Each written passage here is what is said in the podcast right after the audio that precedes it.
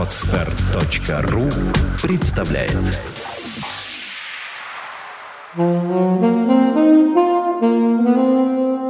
Авторская программа Владислава Бермуды «Женское счастье. Инструкции по применению». Женщина должна быть счастливой. Больше она никому ничего не должна.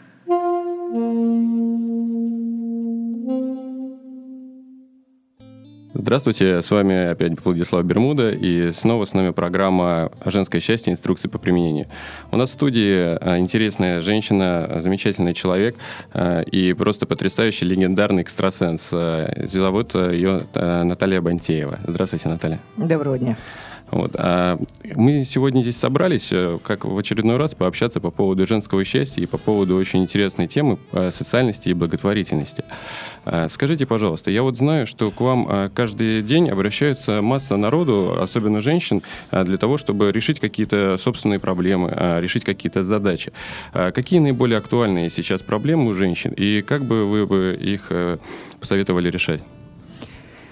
Самая большая проблема у женщин о том, что она забывает о себе. Абсолютно.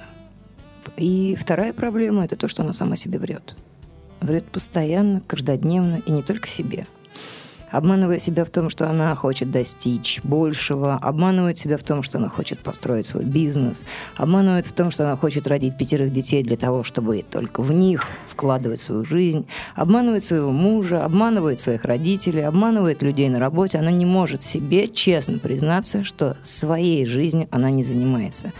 У меня есть прекрасный пример по поводу того, как э, девчонки женщины, девушки обманывают своих мужчин, с которыми не живут. И почему мужчина логически не понимает о том, о чем говорит женщина.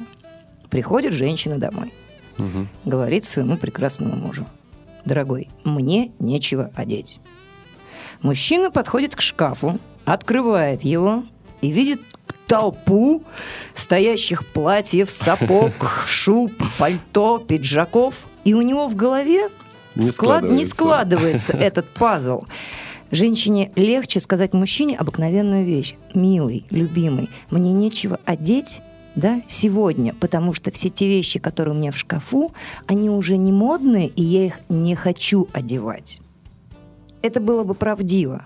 Угу. Вторая стадия женщины – это то, что она не дает мужчине маленького кусочка свободы. Извиняюсь, что сейчас расскажу чуть-чуть о мужском поле. У мужчин у них есть состояние одноканальность. То есть, если он на работе, он на работе. Если он в постели, он в постели. Два дела не умеет Нет. делать. Ни в коем случае. Если он бреется, он не может сразу думать о том, как поцеловать свою любимую. Не, ну я иногда по телефону еще разговариваю. Ну, следовательно, вы зависаете с бритвой. Логично. То есть она у вас висит где-то на сантиметрах 15 от лица. То есть вы ждете, когда вы поговорите, а потом уже добриваетесь. Мужчина, он одноканален. Это очень правильно. Для мужчины, как человека-продолжателя рода, есть одноканальность. Я, мужик, вырос, посадил дерево, вырастил ребенка, построил дом. То есть есть задачи и цели. Женщина многоканальна. Она во время того, когда с вами занимается сексом, может быстренько набирать смс насколько вы хороши. А может еще другому набирать смс да, насколько он хорош. Да. То есть здесь, конечно, палка о двух концах называется. Но э, в чем проблема? Женщина, когда мужчину встречает на пороге, она не дает ему возможности в доме адаптироваться, то есть принять ту сферу, в которую он вошел, принять тот ритм жизни, в который он сейчас вот погрузился. Он был на работе, он еще в том ритме, он еще в тех задачах, он еще в тех мыслях. И входя домой, когда ему говорят, ну что ты капусту ты купил с порошком стиральным, быстрее же неси их на кухню. У него ломается мозг, он у него рушится. И он не понимает, что ему сейчас делать. Первый шаг мужчины – это спрятаться и адаптироваться. Это ванна, это включенный телевизор, это долгое переодевание – но наши девушки прекрасные и милые не хотят никак с этим мириться. Им хотят кажется, все и сразу. Они хотят все сразу и сейчас. Да, да, Желательно, чтобы now, вот сию секунду. Это самая глобальнейшая проблема, что мы не хотим взаимодействовать со своими близкими людьми. Вторая проблема то, что у нас слишком сильно женщины взялись за бизнес. Забывая вообще обо всем, что происходит вокруг, забывая о своем здоровье, забывая о том, что она молода, красивая, привлекательна, забывая о том, что она, жизнь... Она женщина, в конце концов, первое. она забывает конечно, об этом. Конечно, конечно. Но самое первое, о чем она забывает, это то, что жизнь происходит в трех измерениях. В гармонии. Первое – тело, второе – разум, третье – душа. И если что-то из этого ты не удовлетворяешь, у тебя начинаются проблемы со здоровьем. И следующая проблема – здоровье. То есть причинно-следственная связь, причина, я забыла об этом, об этом, об этом, у меня есть важность, задача, работа и бизнес, я забываю о том, что у меня гниет нога, что у меня, я забываю о том, что у меня не подстрижены ногти, я забываю о том, что мне надо то-то, то-то, то-то, и делаю я все действия только ради бизнеса. Наверху на нас смотрит такой, как вы его называете, дяденька с бородой, и говорит, я хочу, чтобы ты обратила внимание на свое тело, поэтому я сейчас тебе испорчу почки. Да. Я хочу, чтобы ты обратила внимание на свою душу. Поэтому я тебе сейчас уберу из твоей жизни мужа. Мгм. Я хочу, чтобы ты обратила внимание на ребенка. Ребенка где-нибудь на пляже парализует. И он вытаскивает эту женщину из той жизни, которую она себе создала. Потому что эта жизнь иллюзорна, она не настоящая. Настоящая жизнь, когда я просыпаюсь утром и говорю спасибо большое за то, что я открыла глаза, за то, что я увидела свет, за то, что я могу встать на ноги, за то, что я могу потянуться, выпить чашку кофе, вкусную, ароматную.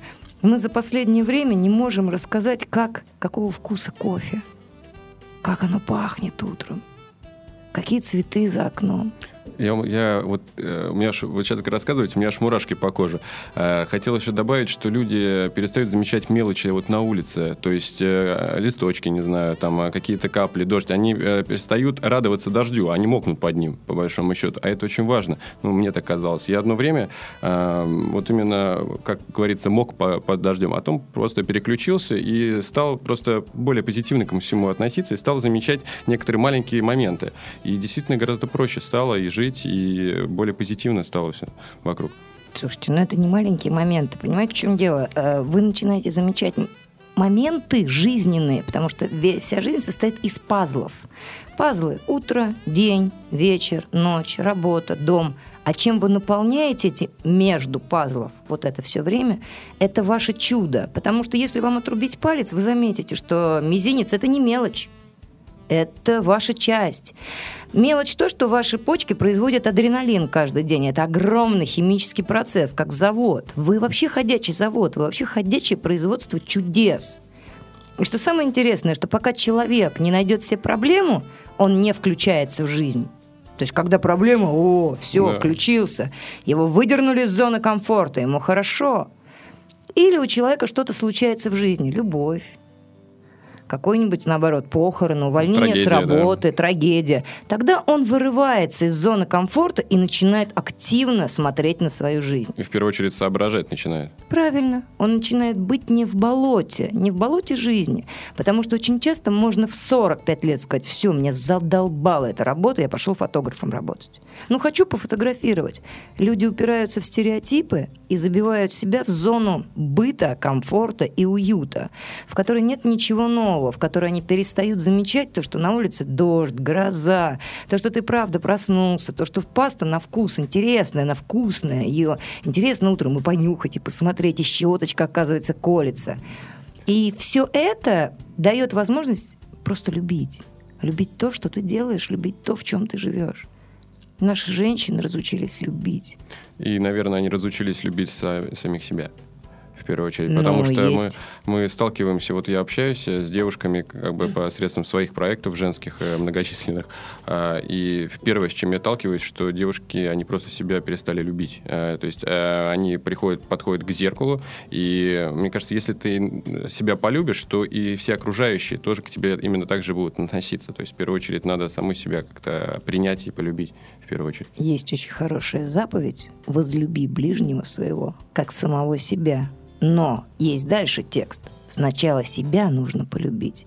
У меня есть тестовая группа, она у нас была на сайте вывешена, тест очень интересный, для того, чтобы понять, насколько человек погружен в себя.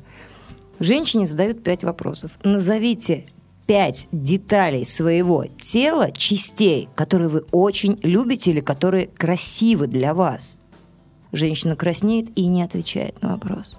Самооценка ниже плинтуса – все, что она делает, ей кажется, что на ней дорогая одежда, дорогая сумка, накачанные губы, накрашенные глаза, хорошая косметика. Она считает, что только это заметит. Но на самом деле мужчина, который смотрит на женщину, он замечает энергию и харизму.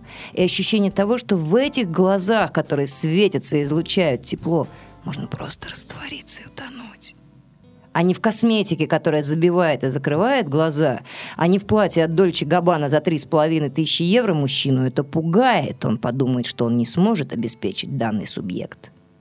А когда перед ним стоит человек прилично одетый, чисто, аккуратно, может быть, даже очень модно, но когда у нее горят глаза, когда у нее внутри есть мегамагнетизм от того, что она любит жизнь, она притягивает в свою жизнь подобное – да. У меня мама так говорит э, всегда. Неважно, что ты носишь, главное, как ты это носишь. Правильно. Правильно. Можно рубище одеть с таким, с такой любовью, что на вас будут смотреть, а завтра это будет тренд. Просто модно. Да. Потому что все наши модели ходят мертвые, голодные, высохшие, с кислыми минами. Я не хочу такие вещи одевать. И извините, когда выходит та же Мила Йовович, да, просто-напросто горящая огнем, дающая какой-то заряд бодрости, ветра, какого-то урагана в вихре. Думаешь, блин, что она такое носит, что это кайфово в этом? Или что она вообще ест. Что она ест? Хочется узнать, как этот человек живет, да. То есть, ну, это, это факт того, что сейчас происходит в нашей стране, мире. То, что природа настроена против нас, все равно, что бы мы ни делали, он все равно настраивается против нас. У человека есть такое выражение «от добра добра не ищи». И это не значит, что я должен на добро отвечать злом. И это не значит, что я должен каким-то образом платить за него. Я могу привести обыкновенный пример. Представьте себе, вы живете очень долго с человеком, угу. и вдруг этот человек вас предает. Это ваше мнение личное. Но на самом деле, оказывается, он вас предал для того, чтобы вы нашли новую жизнь, новую работу, родили нового ребенка, сделали какое-то новое открытие, чтобы вас выдернуть из зоны комфорта.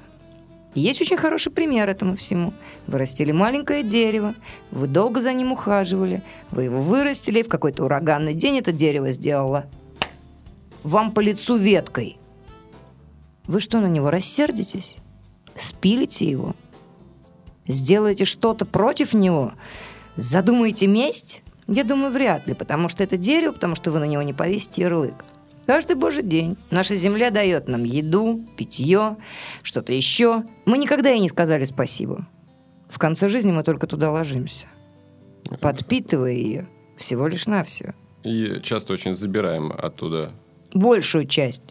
Она ничего не предъявляет нам, но когда мы неблагодарны ей, она поднимает цунами, она делает какие-то камнепады, она берет, ломает дороги, трещины в пластах, она двигает себя, землю. Ей не нравится то, что мы делаем, ей не нравится, что ее не благодарят.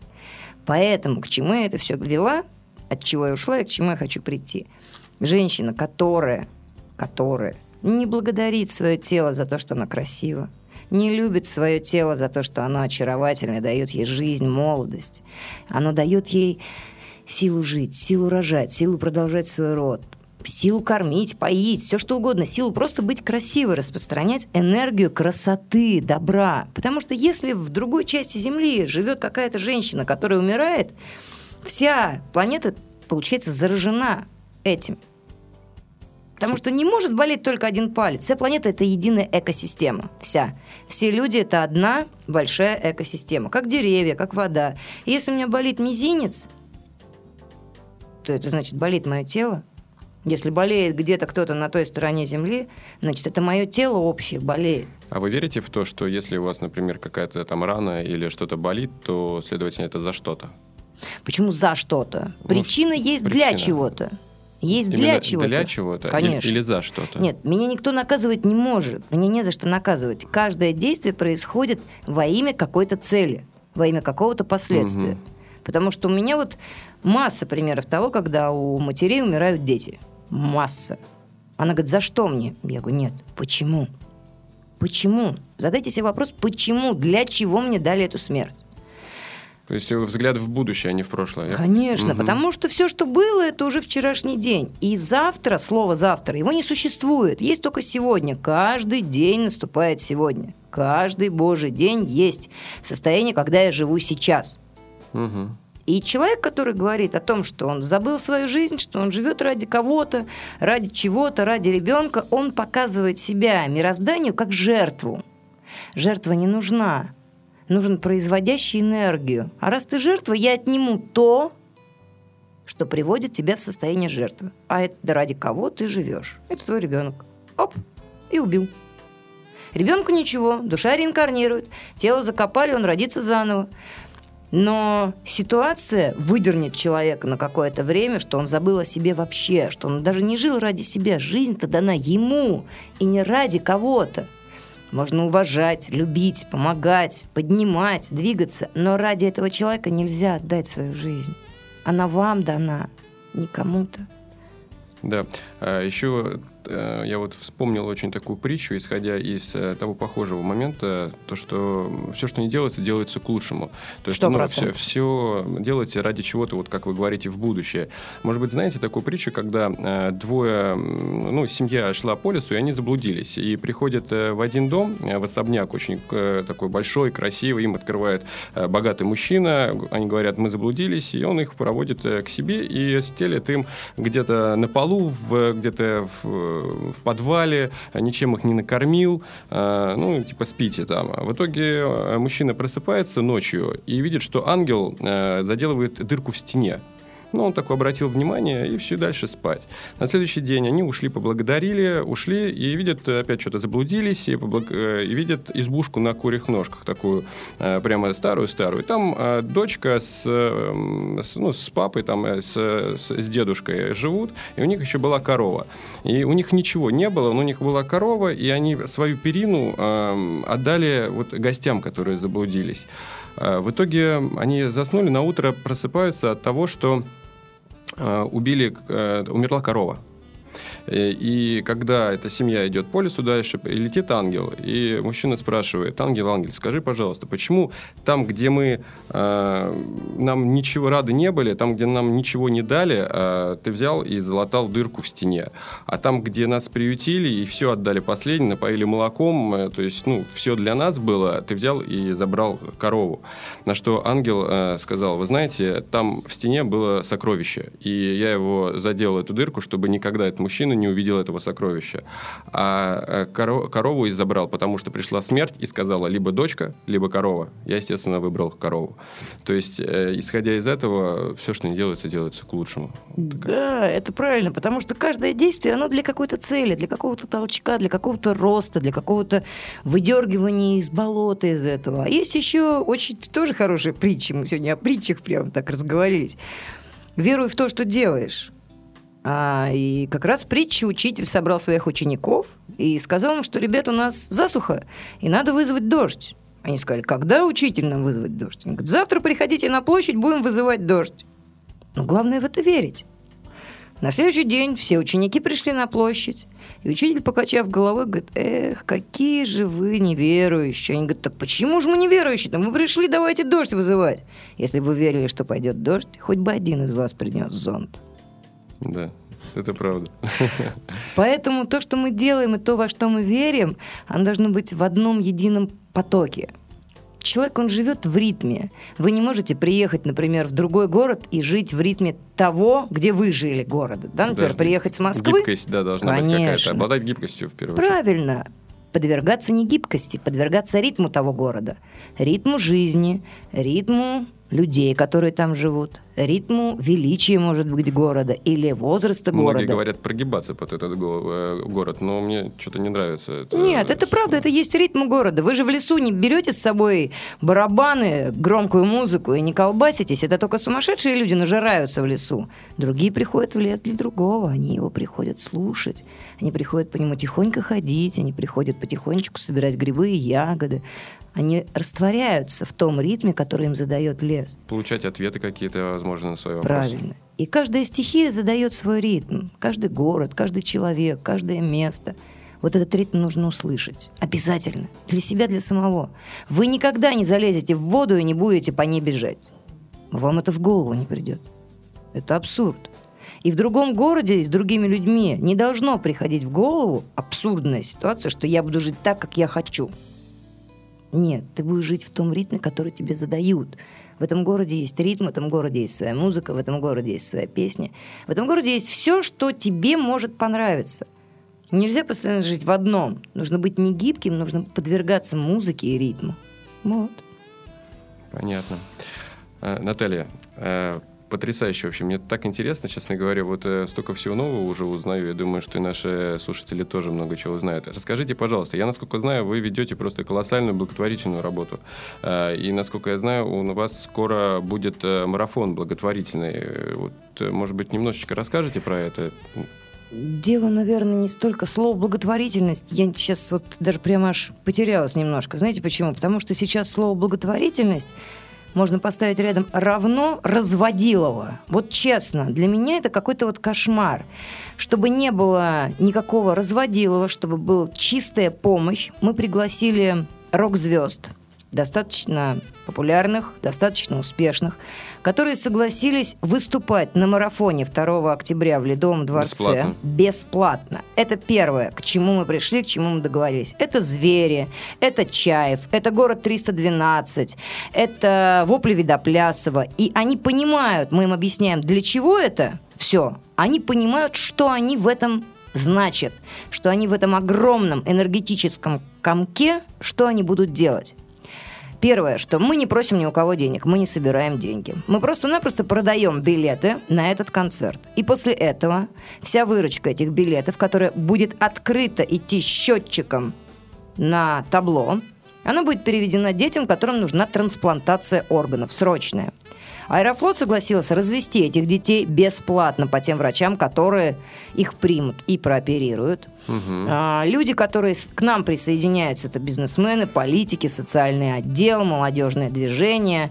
Они говорят, что мы поможем, чтобы это все прошло под эгидой пробуждения в новом веке, потому что наше движение называется «Проснись», а концерт «Рок дает жизнь». Мгм. И мы хотим не протягивать руку помощи, на которую будут капать копейки жалости от того, что это делают все. А мы хотим просто, чтобы эти люди отдали часть своей энергии. Чтобы они так там зажигали, чтобы они так кричали и радовались тому, что они помогут своей энергией вылечиться человеку, Внесут свой вклад. внесут свою, свою часть энергии. Потому что если где-то разорвано, значит, все порвется. Если где-то кто-то болеет, мы уже об этом говорили, значит, этот человек, который не дает энергию, он тоже будет болеть. От того, что он положит 30 рублей или 300 рублей, ему от этого не будет классно. А когда он среди 12 тысяч людей поднимает руки кверху и говорит «Здоровья тебе, парень, девочка, маленький, ребенок, там, женщина, да, мы кайфуем ради тебя, мы даем энергию ради тебя, мы зажигаем и горим здесь ради тебя, чтобы тоже ты был здоров». Да. Вот это самое главное в этом марафоне. Я каждого приглашаю. Скоро появятся билеты в кассах. Вся информация будет на сайте, на нашем Бантеева центр.ком. И все, что будет возможно сделать, мы будем проводить акции, мы будем бегать по городу, мы будем обливаться водой, пеной, красками, мы будем раскрашивать друг друга в ярко-фиолетовые, оранжевые, красные цвета, чтобы это была просто радость, а не протягивание денег подайте. Такого никогда не будет. Ну, честно говоря, да, когда просто люди спрашивают, ну, мне тоже очень много обращаются и говорят, Владислав, вот у меня там много какой-то проект, еще что-то, дай денег на проект.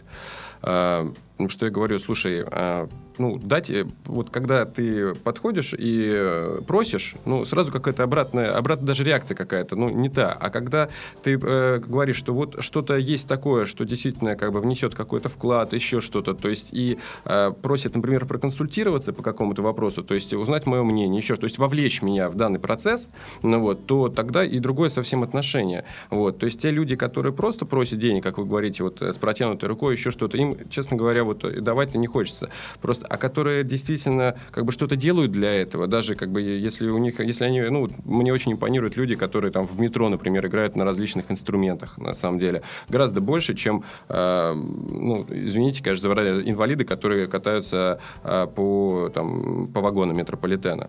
Ну, Согласна. Вот, э, потому что, ну, насколько я знаю, что там еще какая-то мафия какая-то есть, еще что-то, что они, э, ну, в этой, во всей, то есть, и, может быть, сложился просто такой стереотип. Конечно. Ну вот, э, может быть, совсем там другая история, но это вот есть какой-то такой вот э, барьер, который, в принципе, как бы говорит, что не, лучше я вот э, парень там 18-летний, там на скрипке играет, и просто знаю, насколько это сложно психологически, просто выйти 18 лет вместо того, чтобы там э, на лавочке пиво пить э, со своими однокурсниками, да, там, и, и, и жить, э, как многие считают, полной полной жизнью, э, взять в метро и пойти на скрипке играть, как бы э, заработать там, не знаю, 2000 рублей э, и сводить свою любимую девушку, подарить ей подарок. Мне кажется, это вот настолько вот потрясающе, гораздо вот... И вот именно вот в этом надо и поддерживать как бы людей. Согласна. А, как... Жалость вызывает стыд мы стыдимся своей жалости, потому что э, все люди, которые катаются между нами на каких-то инвалидных креслах и потя- протягивают руки, что я такой старенький, несчастный, и у меня ребенок болеет, жалость она вызывает не чувство того, что ты хочешь помочь, а чувство того, что тебе стыдно, что у нас в стране вообще такое происходит. У нас богатейшая страна, и кто-то, какой-то сосед протягивает тебе руку. Проще ко всему к этому иметь другое отношение. Консультация это одно немножечко, да, то есть вы можете проконсультировать, но если вам будет неинтересно, вы отойдете от этого. Но представьте, что в вас как бы вселяется большой ураган, который вам говорит «беги», Беги, играй на скрипке. Беги, кайфуй, рисуй на стенах. Беги, бери краски и кисти. Все, что угодно делай, но будь в движении. Не стой с протянутой рукой к жизни. Не проси у нее. Не проси. Делай, требуй, и она тебе даст. Не проси у нее с протянутой рукой, не будь жертвой. Она и воспримет тебя как жертву. Но если ты будешь делать шаги к тому, чтобы хоть что-то воспроизвести в своей жизни, хоть что-то начать, хоть хотя бы что-то созидать, не разрушать вокруг себя, созидать. Иди улицу убирай, тебя на пятый день заметят. На пятый день заметят, если ты будешь каждый день ставить большой пакет, я собираю в городе мусор. Сложи сюда мусор из своей души. Улыбнись мне. Это было бы круто, да ему бы кидали бы деньги. Любой человек дал бы. Движение – это жизнь. Движение души, тела, ума, мысли – это жизнь. А стоять жертвой никто ничего не даст. И самый большой страх у человека, конечно, это публично признаться в том, что меня не хватает этого, у меня нет этого, у меня нет этого. А я видела людей глухонемых, которые поют. Я видела спортсменов, паралимпийцев, которые прыгают круче меня на двух ногах, которые спускаются с гор без ног, которые берут в руки боксерские перчатки без рук и так далее. Человек такое вообще сверхсущество, он на такое способен, когда что-то теряет. Когда что-то теряет и когда э, что-то делает еще, ну, естественно, для этого. Просто многие ломаются, на, действительно. А те люди, которые видят какую-то цель и понимают, для чего им это нужно, да, то есть, может быть, это какие-то перебороть себя, как в ком-то, может быть, себе что-то доказать, может быть, доказать кому-то это что-то нужно. То есть, для того, чтобы человек э, что-то начал делать, он должен конкретно понимать, для чего он это делает, правильно? И только, для, э, только тогда он будет что-то делать. Вот. То есть, очень многие вообще даже не знают, зачем это им это. То есть они не знают смысл э, чего-то, то есть не знают, э, для чего это делать. Просто ну, вот живут как-то, вот существуют, я бы так сказал. У нас среди детей марафона есть мальчик, ему 8 лет. И его текст его мама оставила, потому что у него сердечная мышца, она очень была маленькая. Ему нужна трансплантация, ему нужно живое сердце, ему нужно нормальное донорское сердце. Он не может жить заменителем искусственным, не работает, не приживается. Живет пока на аппарате. Она его оставила, бросила, ему было 6 лет, он очень хорошо помнит. Знаете, что он говорит? Он говорит, я ее настолько сильно люблю. Угу. Она же, говорит, мне жизнь дала. Какая бы у меня ни была жизнь, я с ней справлюсь. Я ее так люблю. Дай бог ей всего. Она замечательная мать. У меня слезы наворачивались. И он говорит это искренне. По-настоящему. Он не стесняется этого. Он говорит, ну, ей страшно, наверное, стало. Угу. А мне нет, я буду ждать. Найдется тот, кто мне это подарит. Ему 8 лет. Вот это самое крутое. Недавно прочитал э, в социальной сети очень интересную штуку. Ну, может быть, это как э, пятилетнему ребенку слышали, э, сказали, что ну, спросили у него, готов ли он отдать кровь своей сестре, которой три года. Надо было срочно переливание крови сделать. И он сказал, конечно же, я готов. После того, как операция прошла и перелили кровь, он спросил у врачей, а через сколько времени я умру? То есть мораль в том, что он был уверен, то, что он умрет, даже пятилетний ребенок, по большому счету, но при этом все равно как бы отдал свою жизнь своей сестре, пятилетний ребенок. То есть не говоря, не говоря уже о взрослых мужиках, э, о тех даже, которые там за 60 лет, которые уже даже прожили свою, по сути, жизнь, которые, да, и мне казалось, что вот именно вот там должно быть присутствовать именно это, а не вот в младших каком-то. Нет, самые Но... чистые это дети. Конечно. Дети, конечно. они вот не это... стереотипны, не стандартные, не... они не обременены какими-то лживыми понятиями, да. лживыми стандартами, да, которые на нас уже навешали. Они свободны от этого. И каждому человеку, который живет, и каждой женщине, ей на секундочку надо быть чуть-чуть ребенком. Вспомнить, какая она была маленькая, как она заплетала косы, как она ходила по улице, нюхала цветы, чтобы просто-напросто воспроизвести внутри улыбку от всего вот этого. Улыбку. Ну, женщины боятся осуждения. А для меня осуждение, например, это очень смешная вещь. Ко мне подходит человек, говорит, Наташа, вы так похудели, у вас, наверное, рак. Я говорю, нет, у вас рак глаз. У вас что-то с глазами. Вам надо идти лечиться. Это, да, у меня проблема, это у вас Да, проблема. а еще у вас язва языка, потому что она у вас вываливается. Нельзя так много говорить. Но это я не со злости, конечно. Но все равно, человек, он такое существо, если он разрешает на себя приодеть чужую грязь, она к нему прилипнет. Если о человеке говорят, вот он такой плохой, некрасивый, дурной, ну это же не про меня. Это его мнение, оно не всегда правильное. Почему я должна его прислушиваться? Да. да. Ладно. Просто я... Э, у меня вот довольно-таки много подкастов прошло, и настолько вот э, такой вот э, интересной вот беседы, честно говоря, у меня вот давно уже не было. Вот. И спасибо вам большое, на самом деле, что вы пришли. Я действительно искренне удивлен. И, ну, я, видя вас э, на телеэкранах, ну, другой стереотип сложился все-таки, как бы какой-то. Вот. Когда я узнал вас лично, конечно, мне очень импонирует то, что вы действительно, оказывается, такой открытый, э, искренний. И очень интересный человек. Спасибо вам большое. И Наталья. вам тоже. Вот. Я думаю, что мы попрощаемся со слушателями. Вот. Э, до новых встреч. Всем и... любви и добра. Спасибо вам большое. Любите и, себя. И скажите единственное, где будет проходить марафон и где можно купить... Э, октября Ага. Ледовый дворец во всех кассах города. Все, все кассы. Ясно. Я думаю, там мы все увидимся. Да, все. это точно. Да. Всего доброго. До свидания. Сделано на podster.ru Скачать другие выпуски подкаста вы можете на podster.ru